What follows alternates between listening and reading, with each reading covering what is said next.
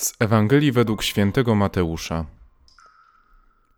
Jezus, widząc tłumy, wyszedł na górę. A gdy usiadł, przystąpili do niego jego uczniowie. Wtedy otworzył swoje usta i nauczał ich tymi słowami: Błogosławieni ubodzy w duchu, albowiem do nich należy Królestwo Niebieskie. Błogosławieni, którzy płaczą, albowiem oni będą pocieszeni. Błogosławieni cisi, albowiem oni na własność posiądą ziemię.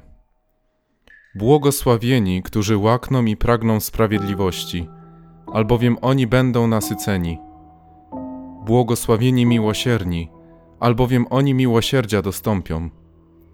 Błogosławieni czystego serca, albowiem oni Boga oglądać będą. Błogosławieni, którzy wprowadzają pokój, albowiem oni będą nazwani synami Bożymi.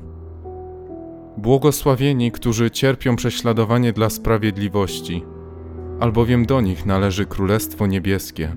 Błogosławieni jesteście, gdy ludzie wam urągają i prześladują was, i gdy mówią kłamliwie wszystko złe na was z mego powodu. Cieszcie się i radujcie, albowiem wielka jest wasza nagroda w niebie.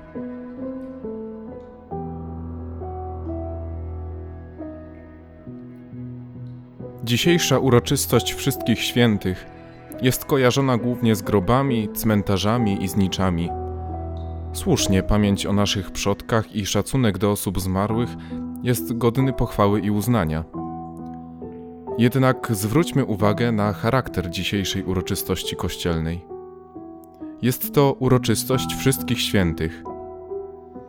Dzisiaj wpatrujemy się w przykład tych, którym udało się osiągnąć cel naszego życia – zbawienie. W tej radosnej atmosferze słyszymy dzisiaj słowo skierowane do nas w Ewangelii.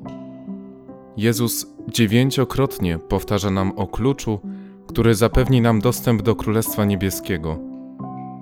Cała Ewangelia dzisiejsza wskazuje, jak zostać błogosławionym. Błogosławionym, czyli szczęśliwym. Szczęśliwym w znaczeniu religijnym. Szczęśliwym już tu na ziemi, a błogosławionym, a nawet świętym na wieki w niebie. Niepowtarzalny Bóg powtarza nam klucz do zbawienia.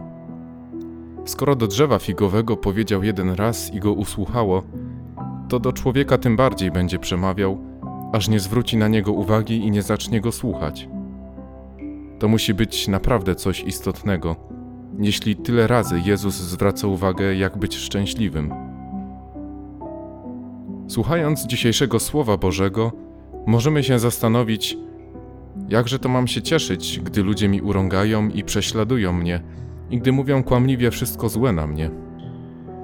Przecież to jest idealny powód do załamania i zamknięcia się w sobie, albo do obrażenia się na innych, bo tyle brutalności doświadczyłem od świata. W tym tkwi cały paradoks chrześcijaństwa, że Boża logika Królestwa Bożego jest odwrócona względem naszego myślenia. U nas jeden dzień to 24 godziny, a tysiąclecie to 365 242 dni. U Pana z kolei jeden dzień jest jak tysiąc lat, a tysiąc lat jest jak jeden dzień. U nas szczęście to posiadanie. U Pana błogosławieni są ubodzy w duchu. U nas szczęście to sława, poklask, zainteresowanie medialne. U Pana szczęście to cichość i pokora. U nas szczęście to brak cierpienia. U Pana bardziej niż brak cierpienia cenna jest sprawiedliwość. Ta odwrócona logika Królestwa Bożego niesie w sobie ogromne bogactwa. Wpatrując się w przykład świętych, których dzisiaj wspominamy, Przywołajmy przykład świętego Maksymiliana Marii Kolbego. Franciszkanin, więzień obozu koncentracyjnego w Auschwitz. Oddał życie, by życie ocalić drugiemu. Oddał swoje życie ziemskie, a zachował życie wieczne. Poświęcił siebie, by inny mógł poświęcić się w życiu najbliższym. Współwięzień Franciszek Gajowniczek zawdzięcza świętemu Maksymilianowi przeżycie okresu obozu. Dzięki niemu mógł w przyszłości żyć dla dzieci i żony, których tak bardzo kochał i którzy tak bardzo kochali pana Gajowniczka.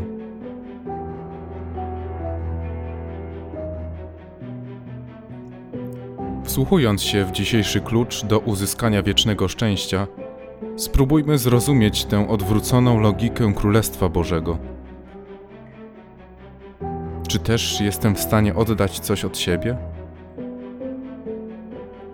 Pozwolić odejść, obumrzeć konkretnej sferze w moim życiu, oddać ją Bogu, by dzięki tej odwróconej logice stać się błogosławionym